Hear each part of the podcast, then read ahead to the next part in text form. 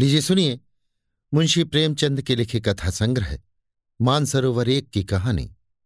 गिला, मेरी यानी समीर गोस्वामी की आवाज़ में। जीवन का बड़ा भाग इसी घर में गुजर गया, पर कभी आराम न नसीब हुआ। मेरे पति संसार की दृष्टि में बड़े सज्जन, बड़े शिष्ट, बड़े उदार, बड़े सौम्य होंगे, लेकिन जिस पर गुजरती है, वही जानता है। संसार को उन लोगों की प्रशंसा करने में आनंद आता है, जो अपने घर को भाड़ में झोंक रहे हों। गैरों के पीछे अपना सर्वनाश किए डालते हों। जो प्राणी घर वालों के लिए मरता है, उसकी प्रशंसा संसार वाले नहीं करते। वो तो उनकी दृष्टि में स्वार्थी है, कृपण है, संकीर्ण हृदय है, आचार भ्रष्ट है। इसी तरह जो लोग बाहर वालों के लिए मरते हैं, उनकी प्रशंसा घर वाले क्यों करने लगे? अब इन्हीं को देखो। सारे दिन मुझे जलाया करते हैं। मैं पर्दा तो नहीं करती, लेकिन सौदे सुलफ के लिए बाज़ार जाना बुरा मालूम होता है। और इनका ये हाल है कि चीज़ मंगवाओ तो ऐसी दुकान से लाएँगे, जहाँ कोई ग्राहक भूल कर भी न जाता हो। ऐसी दुकानों पर ना तो चीज़ अच्छी मिलती है, न तौल ठीक होती है, न दाम ही उचित होते हैं। ये दोष न होते तो वो दुकान बदनाम ही क्यों होती? पर इन्हें ऐसी ही गई बीती दुकानों से चीज़ें लाने का मर्ज है। बार बार कह दिया साहब किसी चलती हुई दुकान से सौदे लाया करो। वहाँ माल अधिक खपता है, इसलिए ताज़ा माल आता रहता है। पर इनकी तो टटपुंजियों से बनती है। और वे इन्हें उल्टे छुरे से मूडते हैं। गेहूँ लाएँगे तो सारे बाज़ार से खराब, घुना हुआ। चावल ऐसा मोटा कि बैल भी न पूछे। दाल में कराई और कंकड़ भरे हुए। मनो लकड़ी जला डालो, क्या मजाल की गले। घी लाएँगे तो आधो आधा तेल या सोलहों आने कोको जैम और दरअसल घी से एक छटाक कम। तेल लाएँगे तो मिलावट, बालों में डालो तो चिपट जाए, पर दाम दे आएँगे शुद्ध आंवले के तेल का। किसी चलती हुई नामी दुकान पर जाते इन्हें जैसे डर लगता है। शायद ऊँची दुकान और फीका पकवान के कायल हैं। मेरा अनुमान तो यह है कि नीची दुकान पर ही सड़े पकवान मिलते हैं। एक दिन की बात हो तो बर्दाश्त कर ली जाए। रोज रोज कटंटर नहीं सहा जाता। मैं पूछती हूँ, आखिर आप टुटपुंजियों की दुकान पर जाते क्यों हो? क्या उनके पालन पोषण का ठेका तुम ही ने लिया है? आप फरमाते हैं, देखकर सबके सब बुलाने लगते हैं। वाह, मुझे क्या करना है? कितनी दूर की बात है। जरा इन्हें बुला लिया और खुशामद के दो चार शब्द सुना दिए। थोड़ी स्तुति कर दी। बस, आपका मिजाज आसमान पर जा पहुँचा। फिर इन्हें सुधी नहीं रहती कि ये कूड़ा करकट बाँध रहा है या क्या? पूछती हूँ तुम उस रास्ते से जाते ही क्यों हो? क्यों किसी दूसरे रास्ते से नहीं जाते? ऐसे उठाई गिरों को मुँह ही क्यों लगाते हो? इसका जवाब नहीं। एक चुप, सौ बाधाओं को हराती है। एक बार एक गहना बनवाने को दिया। मैं तो महाशय को जानती थी। इनसे कुछ कहना व्यर्थ समझा। अपने पहचान के एक सुनार को बुला रही थी। संयोग से आप भी विराजमान थे? बोले, ये संप्रदाय विश्वास के योग्य नहीं, धोखा खाओगे। मैं एक सुनार को जानता हूँ मेरे साथ का पढ़ा हुआ है। बरसों साथ साथ खेले थे। वो मेरे साथ चालबाजी नहीं कर सकता। मैं भी समझी, जब इनका मित्र है और वो भी बचपन का तो कहाँ तक दोस्ती का हक न निभाएगा? सोने का एक आभूषण और सौ रुपए इनके हवाले किए। इन भले मानस ने वो आभूषण और रुपए ना जाने किस बेईमान को दे दिए कि बरसों के झंझट के बाद जब चीज़ बनकर आई तो आठ आने तांबा और इतनी भद्दी कि देखकर घिन लगती थी। बरसों की अभिलाषा धूल में मिल गई। रो पीट कर बैठ रही। ऐसे ऐसे वफादार तो इनके मित्र हैं, जिन्हें मित्र की गर्दन पर छुरी फेरने में भी संकोच नहीं। इनकी दोस्ती भी उन्हीं लोगों से है, जो जमाने भर के जड़, गिरहकट, लंगोटी में फाक खेलने वाले फाके मस्त हैं, जिनका उद्यम ही जैसे आँखों के अंधों से दोस्ती गांठना है। नित्य ही एक न एक महाशय उधार मांगने के लिए सिर पर सवार रहते हैं और बिना लिए गला नहीं छोड़ते। मगर ऐसा कभी ना हुआ कि किसी ने रुपए चुकाए हों। आदमी एक बार खोकर सीखता है, दो बार खोकर सीखता है, किंतु ये भले मानस हज़ार बार खोकर भी नहीं सीखते। जब कहती हूँ, रुपए तो दे आए, अब मांग क्यों नहीं लाते? क्या मर गए तुम्हारे वो दोस्त? आप तो बस बगले झाँक कर रह जाते हैं। आपसे मित्रों को सूखा जवाब नहीं दिया जाता। खैर, सूखा जवाब न दो। मैं भी नहीं कहती कि दोस्तों से बेमुरवती करो। मगर चिकनी चुपड़ी बातें तो बना सकते हो। बहाने तो कर सकते हो। किसी मित्र ने रुपए मांगे और आपके सिर पर बोझ पड़ा। बेचारे कैसे इनकार करें? आखिर लोग जान जाएँगे कि नहीं कि ये महाशय भी खुक्कल ही है। इनकी हवस ये है कि दुनिया इन्हें संपन्न समझती रहे। चाहे मेरे गहने ही क्यों न गिरवी रखने पड़े। सच कहती हूँ कभी कभी तो एक एक पैसे की तंगी हो जाती है और इन भले आदमी को रुपए जैसे घर में काटते हैं। जब तक रुपए के वारे न्यारे न कर ले, इन्हें चैन नहीं। इनकी करतूत कहाँ तक गाऊं? मेरी तो नाक में दम आ गया। एक न एक मेहमान रोज यमराज की भांति सिर पर सवार रहते हैं। न जाने कहाँ के बेफिक्रे इनके मित्र हैं। कोई कहीं से आकर मरता है, कोई कहीं से। घर क्या है? अपाहिजों का अड्डा है। जरा सा तो घर। मुश्किल से दो पलंग, ओढ़ना बिछोना भी फालतू नहीं। मगर आप हैं कि मित्रों को निमंत्रण देने को तैयार। आप तो अतिथि के साथ लेटेंगे, इसलिए इन्हें चारपाई भी चाहिए, ओढ़ना बिछोना भी चाहिए, नहीं तो घर का पर्दा खुल जाए, जाता है मेरे और बच्चों के सिर। गर्मियों में तो खैर कोई मुजायका नहीं, लेकिन जाड़ों में तो ईश्वर ही याद आते हैं।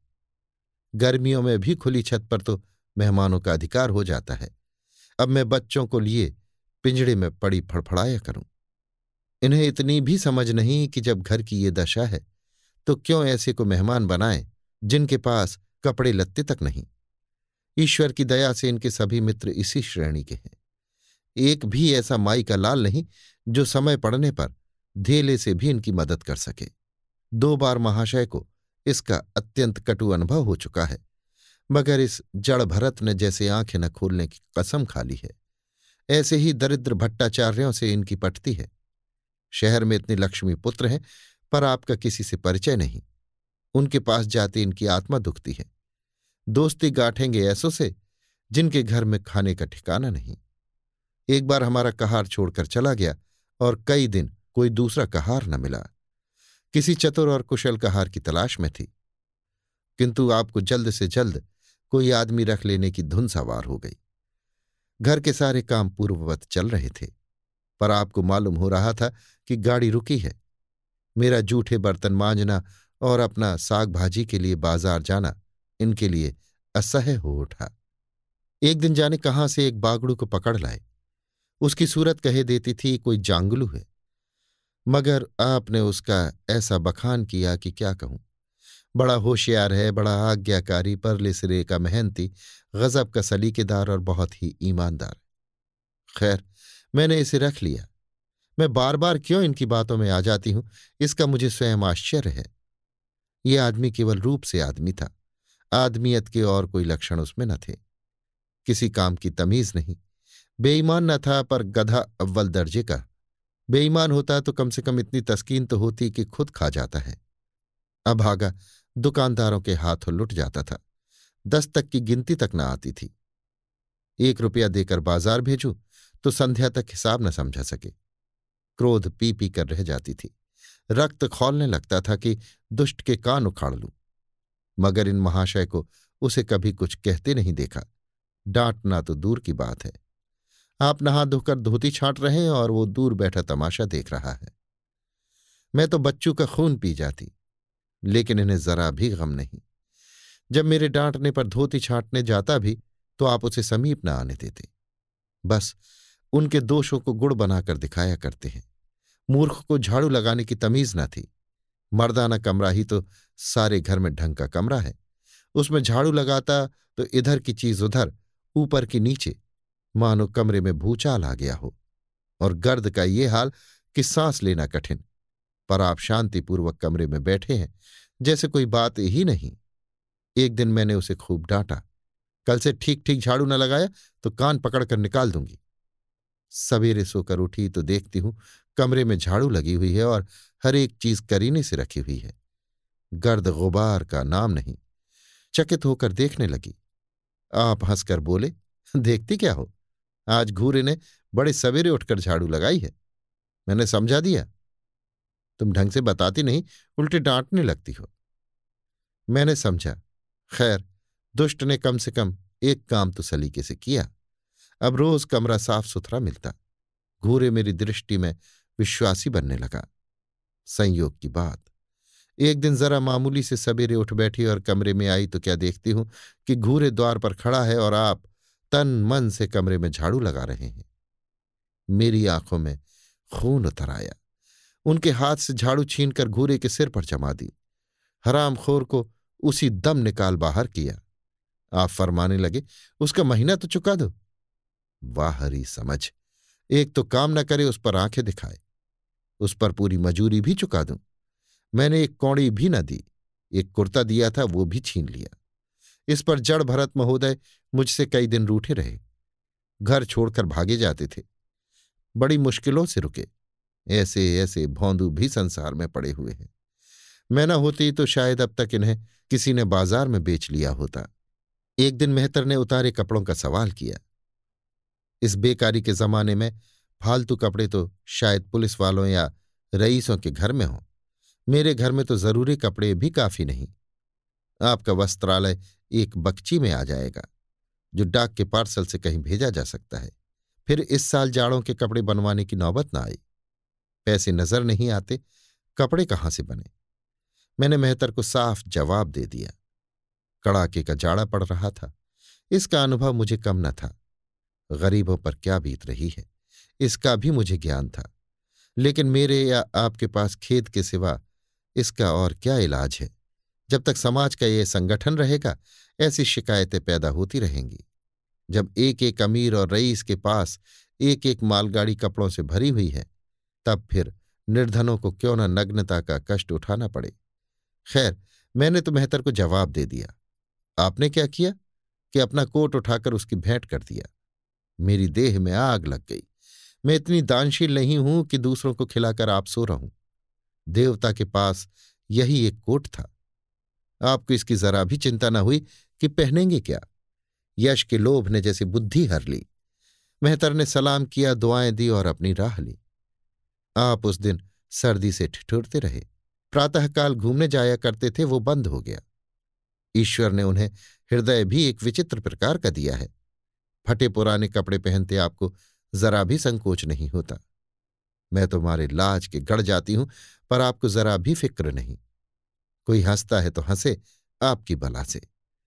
अंत में जब मुझसे न देखा गया तो एक कोट बनवा दिया।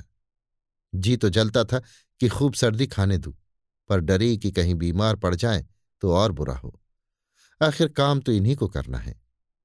महाशय अपने दिल में समझते होंगे, मैं कितना विनीत, कितना परोपकारी हूँ। शायद इन्हें इन बातों का गर्व हो। मैं इन्हें परोपकारी नहीं समझती, ना विनीत ही समझती हूँ। ये जड़ता है सीधी, सादी, निरीहता। जिस मेहतर को आपने कोट दिया, उसे मैंने कई बार रात को शराब के नशे में मस्त झूमते देखा है और आपको दिखा भी दिया है। तो फिर दूसरों की विवेकहीनता की पुरौती हम क्यों करें? अगर आप विनीत और परोपकारी होते तो घर वालों के प्रति भी तो आपके मन में कुछ उदारता होती यह सारी उदारता बाहर वालों के लिए सुरक्षित है। घर वालों को उसका अल्पांश भी न मिलना चाहिए। मेरी इतनी अवस्था बीत गई, पर इस भले आदमी ने कभी अपने हाथों से मुझे एक उपहार भी न दिया। बेशक, मैंने जो चीज़ बाज़ार से मंगाई, उसे लाने में इन्हें जरा भी आपत्ति नहीं, बिल्कुल उज्र नहीं। मगर रुपए मैं दे दूँ, ये शर्त है। इन्हें खुद कभी ये उमंग नहीं होती। ये मैं मानती हूँ कि बेचारे अपने लिए भी कुछ नहीं लाते। मैं जो कुछ मंगवा दूँ, उसी पर संतुष्ट हो जाते हैं। मगर आखिर आदमी कभी कभी शौक की चीज़ें चाहता ही है। अन्य पुरुषों को देखती हूँ, स्त्री के लिए तरह तरह के गहने भांति भांति के कपड़े शौक श्रृंगार की वस्तुएँ लाते रहते हैं। यहाँ व्यवहार का निषेध है। बच्चों के लिए भी मिठाइयाँ, खिलौने, बाजे शायद जीवन में एक बार भी न लाए हों। शपथ सी खाली है। इसलिए मैं इन्हें कृपण कहूँगी, अरसिक कहूँगी, हृदय शून्य कहूँगी, उदार नहीं कह सकती। दूसरों के साथ इनका जो सेवा भाव है, उसका कारण है इनका यश, लोभ और व्यवहारिक अज्ञानता। आपके विनय का ये हाल है कि जिस दफ्तर में आप नौकर हैं, उसके किसी अधिकारी से आपका मेल जोल नहीं। अफसरों को सलाम करना तो आपकी नीति के विरुद्ध है। नज़रिया डाली तो दूर की बात है। और तो और, कभी किसी अफसर के घर नहीं जाते। इसका खामियाजा आप ना उठाएँ तो कौन उठाए? औरों को रियायती छुट्टियाँ मिलती हैं, आपका वेतन कटता है, औरों की तरक्की होती है, आपको कोई पूछता भी नहीं। हाजिरी में पाँच मिनट की देर हो जाए तो जवाब पूछा जाता है। बेचारे जी तोड़कर काम करते हैं, कोई बड़ा कठिन काम आ जाता है तो इन्हीं के सिर मर दिया जाता है। इन्हें जरा भी आपत्ति नहीं। दफ्तर में इन्हें घिस्सू पिस्सू आदि उपाधियाँ मिली हैं, मगर पड़ाव कितना ही बड़ा मारे। इनके भाग्य में वही सूखी घास लिखी है। ये विनय नहीं है, स्वाधीन मनोवृत्ति भी नहीं है। मैं तो इसे समय चातुरी का अभाव कहती हूँ, व्यवहारिक ज्ञान की क्षति कहती हूँ। आखिर कोई अफसर आपसे क्यों प्रसन्न हो? इसलिए कि आप बड़े मेहनती हैं। दुनिया का काम मुरवत और रवादारी से चलता है। अगर हम किसी से खिंचे रहे तो कोई कारण नहीं कि वो हमसे खिंचा रहे। फिर जब मन में शोभ होता है तो ये दफ्तरी व्यवहारों में भी प्रकट हो ही जाता है, जो मातहत अफसर को प्रसन्न करने की चेष्टा करता है, जिसकी जात से अफसर को कोई व्यक्तिगत उपकार होता है, जिस पर वो विश्वास कर सकता है। उसका लिहाज वो स्वभावतः करता है। ऐसे सिरागियों से क्यों किसी को सहानुभूति होने लगी? अफसर भी तो मनुष्य हैं। उनके हृदय में जो सम्मान और विशिष्टता की कामना है, वो कहाँ पूरी हो? जब अधीनस्थ कर्मचारी ही उससे फ्रंट रहें तो क्या उसके अफसर उसे सलाम करने आएँगे? आपने जहाँ नौकरी की, वहाँ से निकाले गए या कार्याधिक्य के कारण छोड़ बैठे? आपको कुटुंब सेवा का दावा है। आपके कई भाई भतीजे होते हैं। वो कभी इनकी बात भी नहीं पूछते। आप बराबर उनका मुँह ताकते रहते हैं। इनके एक भाई साहब आजकल तहसीलदार हैं। घर की मलकियत उन्हीं की निगरानी में है। वो ठाठ से रहते हैं। मोटर रख ली है, कई नौकर चाकर हैं, मगर यहाँ भूल से भी पत्र नहीं लिखते। एक बार हमें रुपए की बड़ी तंगी हुई। मैंने कहा, अपने भाई साहब से क्यों नहीं मांग लेते? कहने लगे, उन्हें क्यों चिंता में डालू? उनका भी तो अपना खर्च है। कौन सी ऐसी बचत हो जाती होगी?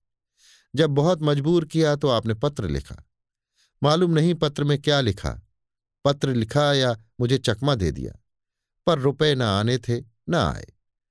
कई दिनों के बाद मैंने पूछा, कुछ जवाब आया श्रीमान के भाई साहब के दरबार से? आपने रुष्ट होकर कहा, अभी केवल एक सप्ताह तो खत पहुँचे हुआ है, क्या जवाब आ सकता है? एक सप्ताह और गुजरा, मगर जवाब नदारत। अब आपका ये हाल है कि मुझे कुछ बातचीत करने का अवसर ही नहीं देते। इतने प्रसन्न चित्त नज़र आते हैं कि क्या कहूँ? बाहर से आते हैं तो खुश खुश कोई ना कोई शिगुफा लिए। मेरी खुशामद भी खूब हो रही है। मेरे मैके वालों की प्रशंसा भी हो रही है। मेरे गृह प्रबंध का बखान भी असाधारण रीत से किया जा रहा है। मैं इन महाशय की चाल समझ रही थी। ये सारी दिलजोई केवल इसलिए थी कि श्रीमान के भाई साहब के विषय में कुछ पूछ न बैठूं। सारे राजनीतिक, आर्थिक, सामाजिक, आचारिक प्रश्नों की मुझसे व्याख्या की जाती थी। इतने विस्तार और गवेषणा के साथ कि विशेषज्ञ भी लोहा मान जाए। केवल इसलिए कि मुझे वो प्रसंग उठाने का अवसर न मिले। लेकिन मैं भला कब चूकने वाली थी? जब पूरे दो सप्ताह गुजर गए और बीमे के रुपए भेजने की प्रीमियम मौत की तरह सिर पर सवार हो गई तो मैंने पूछा, क्या हुआ? तुम्हारे भाई साहब ने श्रीमुख से कुछ फरमाया या अभी तक पत्र नहीं पहुँचा? आखिर घर की जायदाद में हमारा भी कुछ हिस्सा है या नहीं? या हम किसी लौंडी दासी की संतान हैं? पाँच सौ रुपये साल का नफा तो दस साल पहले था, अब तो एक हज़ार से कम ना होगा। पर हमें कभी एक कानी कौड़ी ना मिली। मोटे हिसाब से हमें दो हज़ार मिलना चाहिए। दो हज़ार ना हो, एक हज़ार हो, पाँच सौ हो, ढाई सौ हो, कुछ ना हो तो बीमा के प्रीमियम भर को तो हो। तहसीलदार साहब की आमदनी हमारी आमदनी की चौगुनी है। रिश्वत भी लेते हैं तो फिर हमारे रुपए क्यों नहीं देते? आप हैं हैं हाँ हाँ करने लगे। वो बेचारे घर की मरम्मत करवाते हैं बंधु बांधवों का स्वागत सत्कार करते हैं नाते रिश्ते में भेंट भांट भेजते हैं और कहाँ से लावें जो हमारे पास भेजें? वाह, हरी बुद्धि। मानो जायदाद इसलिए होती है कि उसकी कमाई उसी में खर्च हो जाए। इस भले आदमी को बहाने गढ़ने भी नहीं आते। मुझसे पूछते, मैं एक नहीं, हज़ार बता देती। एक से एक बढ़कर कह देती। घर में आग लग गई, सब कुछ स्वाहा हो गया या चोरी हो गई, तिनका तक न बचा, या दस हज़ार का अनाज भरा था, उसमें घाटा रहा, या किसी से फौजदारी हो गई, उसमें दिवाला पिट गया। आपको सूझी भी लचर सी बात। तकदीर ठोक कर बैठ रही। पड़ोस की एक महिला से रुपए कर्ज लिए, तब जाकर काम चला। फिर भी अपने भाई भतीजों की तारीफ़ के पुल बांधते हैं तो मेरे शरीर में आग लग जाती है। ऐसे कौरवों से ईश्वर बचाए। ईश्वर की दया से आपके दो बच्चे हैं, दो बच्चियाँ भी हैं। ईश्वर की दया कहूँ या कोप कहूँ? सबके सब इतने ऊधमी हो गए हैं कि खुदा की पनाह। मगर क्या मजाल है कि भोंदू किसी को कड़ी आँख से भी देखें। रात के आठ बज गए हैं, युवराज अभी घूम कर नहीं आए। मैं घबरा रही हूँ, आप निश्चित बैठे अखबार पढ़ रहे हैं। झल्लाई हुई जाती हूँ और अखबार छीन कर कहती हूँ, जाकर जरा देखते क्यों नहीं? लौंडा कहाँ रह गया? न जाने तुम्हारा हृदय कितना कठोर है। ईश्वर ने तुम्हें संतान ही न जाने क्यों दी थी? पिता का पुत्र के साथ कुछ धर्म तो है। तब आप भी गर्म हो जाते हैं। अभी तक नहीं आया। बड़ा शैतान है। आज बच्चा आते हैं तो कान उखाड़ लेता हूँ। मारे हंटरों के खाल उधेड़ कर रख दूँगा। यों बिगड़कर तैश के साथ आप उसे खोजने निकलते हैं। संयोग की बात, आप उधर जाते हैं, इधर लड़का आ जाता है। मैं पूछती हूँ, तू किधर से आ गया? तुझे वो ढूँढने गए हुए हैं। देखना आज कैसी मरम्मत होती है। ये आदत छूट जाएगी। दांत पीस रहे थे। आते ही होंगे। छड़ी भी उनके हाथ में है। तुम इतने अपने मन के हो गए हो कि बात नहीं सुनते। आज आटे दाल का भाव मालूम होगा। लड़का सहम जाता है और लैंप जलाकर पढ़ने बैठ जाता है। महाशय जी दो ढाई घंटे के बाद लौटते हैं। हैरान, परेशान और बदहवास होकर। घर में पाँव रखते ही पूछते हैं, आया कि नहीं? मैं उनका क्रोध उत्तेजित करने के विचार से कहती हूँ, आकर बैठा तो जाकर पूछते क्यों नहीं? पूछकर हार गई। कहाँ गया था कुछ बोलता ही नहीं। आप गरज कर कहते हैं, मन्नू, यहाँ आओ। लड़का थर थर कांपता हुआ आकर आँगन में खड़ा हो जाता है। दोनों बच्चियाँ घर में छिप जाती हैं कि कोई बड़ा भयंकर कांड होने वाला है। छोटा बच्चा खिड़की से चूहे की तरह झाँक रहा है। आप क्रोध से बौखलाए हुए हैं। हाथ में छड़ी है ही।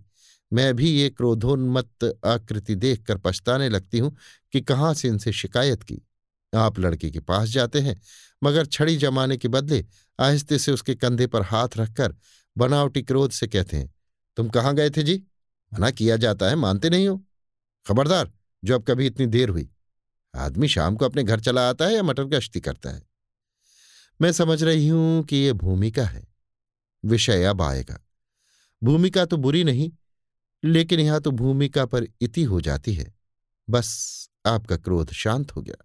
बिल्कुल जैसे क्वार की घटा, घेर घार हुआ, काले बादल आए, गड़गड़ाहट हुई और गिरी क्या? चार बूंदे। लड़का अपने कमरे में चला जाता है और शायद खुशी से नाचने लगता है। मैं पराभूत हो जाती हूँ। तुम तो जैसे डर गए। भला दो चार तमाचे तो लगाए होते? इसी तरह तो लड़के शेर हो जाते हैं। आप फरमाते हैं, तुमने सुना नहीं? मैंने कितनी ज़ोर से डांटा। बच्चों की जान ही निकल गई होगी। देख लेना जो फिर कभी देर में आए। तुमने डांटा तो नहीं? हाँ आँसू पहुँच दिए। तुमने मेरी डांट सुनी नहीं? क्या कहना है आपकी डांट का? लोगों के कान बहरे हो गए। लाओ, तुम्हारा गला सहला दू। आपने एक नया सिद्धांत निकाला है कि दंड देने से लड़के खराब हो जाते हैं। आपके विचार से लड़कों को आज़ाद रहना चाहिए। उन पर किसी तरह का बंधन, शासन या दबाव न होना चाहिए। आपके मत से शासन बालकों के मानसिक विकास में बाधक होता है। इसी का ये फल है कि लड़के बिना नकेल के ऊँट बने हुए हैं। कोई एक मिनट भी किताब खोलकर नहीं बैठता। कभी गुल्ली डंडा है, कभी गोलियाँ, कभी कनकव्वे। श्रीमान भी लड़कों के साथ खेलते हैं। चालीस की उम्र और लड़कपन इतना। मेरे पिताजी के सामने मजाल थी कि कोई लड़का कनकौआ उड़ा ले या गुल्ली डंडा खेल सके। खून ही पी जाते। प्रातःकाल से लड़कों को लेकर बैठ जाते थे। स्कूल से ज्यों ही लड़के आते, फिर ले बैठते थे। बस संध्या समय आधा घंटे की छुट्टी देते थे, रात को फिर जोत देते। ये नहीं कि आप तो अखबार पढ़ा करें और लड़के गली गली भटकते फिरें। कभी कभी आप सींग काटकर बछड़े बन जाते हैं, लड़कों के साथ ताश खेलने बैठा करते हैं। ऐसे बाप का भला लड़कों पर क्या रौब हो सकता है? पिताजी के सामने मेरे भाई सीधे ताक नहीं सकते थे। उनकी आवाज़ सुनते ही तहलका मच जाता था। उन्होंने घर में कदम रखा और शांति का साम्राज्य हुआ। उनके सम्मुख जाते लड़कों के प्राण सूखते थे। उसी शासन की ये बरकत है कि सभी लड़के अच्छे अच्छे पदों पर पहुँच गए। हाँ स्वास्थ्य किसी का अच्छा नहीं है। तो पिताजी ही का स्वास्थ्य कौन बड़ा अच्छा था? बेचारे हमेशा किसी न किसी औषधि का सेवन करते रहते थे। और क्या कहूँ, एक दिन तो हद ही हो गई। श्रीमान जी लड़कों को कनकौवी उड़ाने की शिक्षा दे रहे थे। यों घुमाओ, यों गोता दो, यों खींचो, यों ढील दो। ऐसा तन मन से सिखा रहे थे मानो गुरु मंत्र दे रहे हों। उस दिन मैंने इनकी ऐसी खबर ली कि याद करते होंगे। तुम कौन होते हो मेरे बच्चों को बिगाड़ने वाले? तुम्हें घर से कोई मतलब नहीं है, ना हो। लेकिन मेरे बच्चों को खराब न कीजिए। बुरी बुरी आदतें न सिखाइए। आप उन्हें सुधार नहीं सकते तो कम से कम बिगाड़िए मत। लगे बगले झांकने मैं चाहती हूँ एक बार ये भी गरज पड़े तो अपना चंडी रूप दिखाऊँ। पर ये इतना जल्द दब जाते हैं कि मैं हार जाती हूँ। पिताजी किसी लड़के को मेले तमाशे न ले जाते थे। लड़का सिर पीट कर मर जाए, मगर जरा भी न पसीजते थे। और इन महात्मा जी का ये हाल है कि एक एक से पूछकर मेले ले जाते हैं। चलो चलो, वहाँ बड़ी बहार है। खूब आतिशबाजियाँ छूटेंगी, गुब्बारे उड़ेंगे, विलायती चरखियाँ भी हैं। उन पर मज़े से बैठना। और तो और, आप लड़कों को हॉकी खेलने से भी नहीं रोकते। ये अंग्रेज़ी खेल भी कितने जानलेवा हैं। क्रिकेट, फुटबॉल, हॉकी, एक से एक घातक। गेंद लग जाए तो जान लेकर ही छोड़े। पर आपको इन सभी खेलों से प्रेम है। कोई लड़का मैच जीतकर आ जाता है तो ऐसे फूल उठते हैं, मानो किला फतेह कर आया हो। आपको इसकी जरा परवाह नहीं कि चोट चपेट आ गई तो क्या होगा? हाथ, पाँव टूट गए तो बेचारों की ज़िंदगी कैसे पार लगेगी? पिछले साल कन्या का विवाह था। आपकी जिद थी कि दहेज के नाम कानी कौड़ी भी न देंगे। चाहे कन्या आजीवन कुंवारी रहे। यहाँ भी आपका आदर्शवाद आकूदा। समाज के नेताओं का छल प्रपंच आए दिन देखते रहते हैं, फिर भी आपकी आँखें नहीं खुलती। जब तक समाज की ये व्यवस्था कायम है और युवती कन्या का अविवाहित रहना निंदास्पद है, तब तक ये प्रथा मिटने की नहीं। दो चार ऐसे व्यक्ति भले ही निकल आए, जो दहेज के लिए हाथ न फैलाएँ, लेकिन इनका परिस्थिति पर कोई असर नहीं पड़ता और कुप्रथा ज्यों की त्यों बनी हुई है। पैसे की कमी नहीं, दहेज की बुराइयों पर लेक्चर दे सकते हैं। लेकिन मिलते हुए दहेज को छोड़ देने वाला मैंने आज तक न देखा। जब लड़कों की तरह लड़कियों को शिक्षा और जीविका की सुविधाएँ निकल आएँगी तो ये प्रथा भी विदा हो जाएगी। उसके पहले संभव नहीं। मैंने जहाँ जहाँ संदेशा भेजा, दहेज का प्रश्न उठ खड़ा हुआ और आपने प्रत्येक अवसर पर टांग अड़ाई। जब इस तरह पूरा साल गुजर गया और कन्या का सत्रहवां लग गया तो मैंने एक जगह बात पक्की कर ली। आपने भी स्वीकार कर लिया। क्योंकि वर पक्ष ने लेन देन का प्रश्न उठाया ही नहीं। हालाँकि अंतकरण में उन लोगों को विश्वास था कि अच्छी रकम मिलेगी और मैंने भी तय कर लिया था कि यथाशक्ति कोई बात उठा न रखूँगी। विवाह के सकुशल होने में कोई संदेह नहीं था। लेकिन इन महाशय के आगे मेरी एक न चली। ये प्रथा निंद है, ये रस्म निरर्थक है, यहाँ रुपए की क्या ज़रूरत, यहाँ गीतों का क्या काम, नाक में दम था। ये क्यों ये क्यों, ये तो साफ़ दहेज है। तुमने मुँह में कालिख लगा दी, मेरी आबरू मिटा दी। जरा सोचिए, इस परिस्थिति को कि बारह द्वार पर पड़ी हुई है और यहाँ बात बात पर शास्त्रार्थ हो रहा है। विवाह का मुहूर्त आधी रात के बाद था। प्रथा अनुसार मैंने व्रत रखा। किंतु आपकी टेक थी कि व्रत की कोई ज़रूरत नहीं। जब लड़के के माता पिता व्रत नहीं रखते, जब लड़का तक व्रत नहीं रखता तो कन्या पक्ष वाले ही व्रत क्यों रखें? मैं और सारा खानदान मना करता रहा, लेकिन आपने नाश्ता किया, भोजन किया। खैर, कन्यादान का मुहूर्त आया। आप सदैव से इस प्रथा के विरोधी हैं। आप इसे निषिद्ध समझते हैं। कन्या क्या दान की वस्तु है? दान रुपए पैसे जगह ज़मीन का होता है, पशुदान भी होता है, लेकिन लड़की का दान? एक लचर सी बात है। कितना समझाती हूँ, पुरानी प्रथा है वेद काल से होती चली आई है, शास्त्रों में इसकी व्यवस्था है। संबंधी समझा रहे हैं, पंडित समझा रहे हैं, पर आप हैं कि कान पर जू नहीं रेंगती। हाथ जोड़ती हूँ, पैर पड़ती हूँ, गिड़गिड़ाती हूँ, लेकिन आप मंडप के नीचे ना गए। और मज़ा ये है कि आपने ही तो ये अनर्थ किया और आप ही मुझसे रूठ गए। विवाह के पश्चात महीनों बोलचाल न रही। झक मारकर मुझी को मानाना पड़ा। किंतु सबसे बड़ी विडंबना यह है कि इन सारे दुर्गुणों के होते हुए भी मैं इनसे एक दिन भी पृथक नहीं रह सकती, एक क्षण का वियोग नहीं सह सकती। इन सारे दोषों पर भी मुझे इनसे प्रगाढ़ प्रेम है। इनमें ये कौन सा गुण है जिस पर मैं मुग्ध हूँ, मैं खुद नहीं जानती। पर इनमें कोई बात ऐसी है जो मुझे इनकी चेली बनाए हुए है। ये जरा मामूली सी देर से घर आते हैं तो प्राण नहों में समा जाते हैं। आज यदि विधाता इनके बदले मुझे कोई विद्या और बुद्धि का पुतला, रूप और धन का देवता भी दे तो मैं उसकी ओर आँखें उठाकर न देखूँ। ये धर्म की बेड़ी है, कदापि नहीं, प्रथागत पतिव्रत भी नहीं, बल्कि हम दोनों की प्रकृति में कुछ ऐसी क्षमताएँ, कुछ ऐसी व्यवस्था उत्पन्न हो गई है। मानो किसी मशीन के कल पुर्जे घिस घिसा कर फिट हो गए हों, और एक पुर्जे की जगह दूसरा पुर्जा काम न दे सके। चाहे वो पहले से कितना ही सुडौल, नया और सुदृढ़ क्यों न हो। जाने हुए रास्ते से हम निशंक आँखें बंद किए चले जाते हैं। उसके ऊंच नीच मोड़ और घुमाव सब हमारी आँखों में समाये हैं। अनजान रास्ते पर चलना कितना कष्टप्रद होगा। शायद आज मैं इनके दोषों को गुणों से बदलने पर भी तैयार ना होंगी। अभी आप सुन रहे थे मुंशी प्रेमचंद के लिखे कथा संग्रह मानसरोवर एक की कहानी, गिला। मेरी यानी समीर गोस्वामी की आवाज़ में।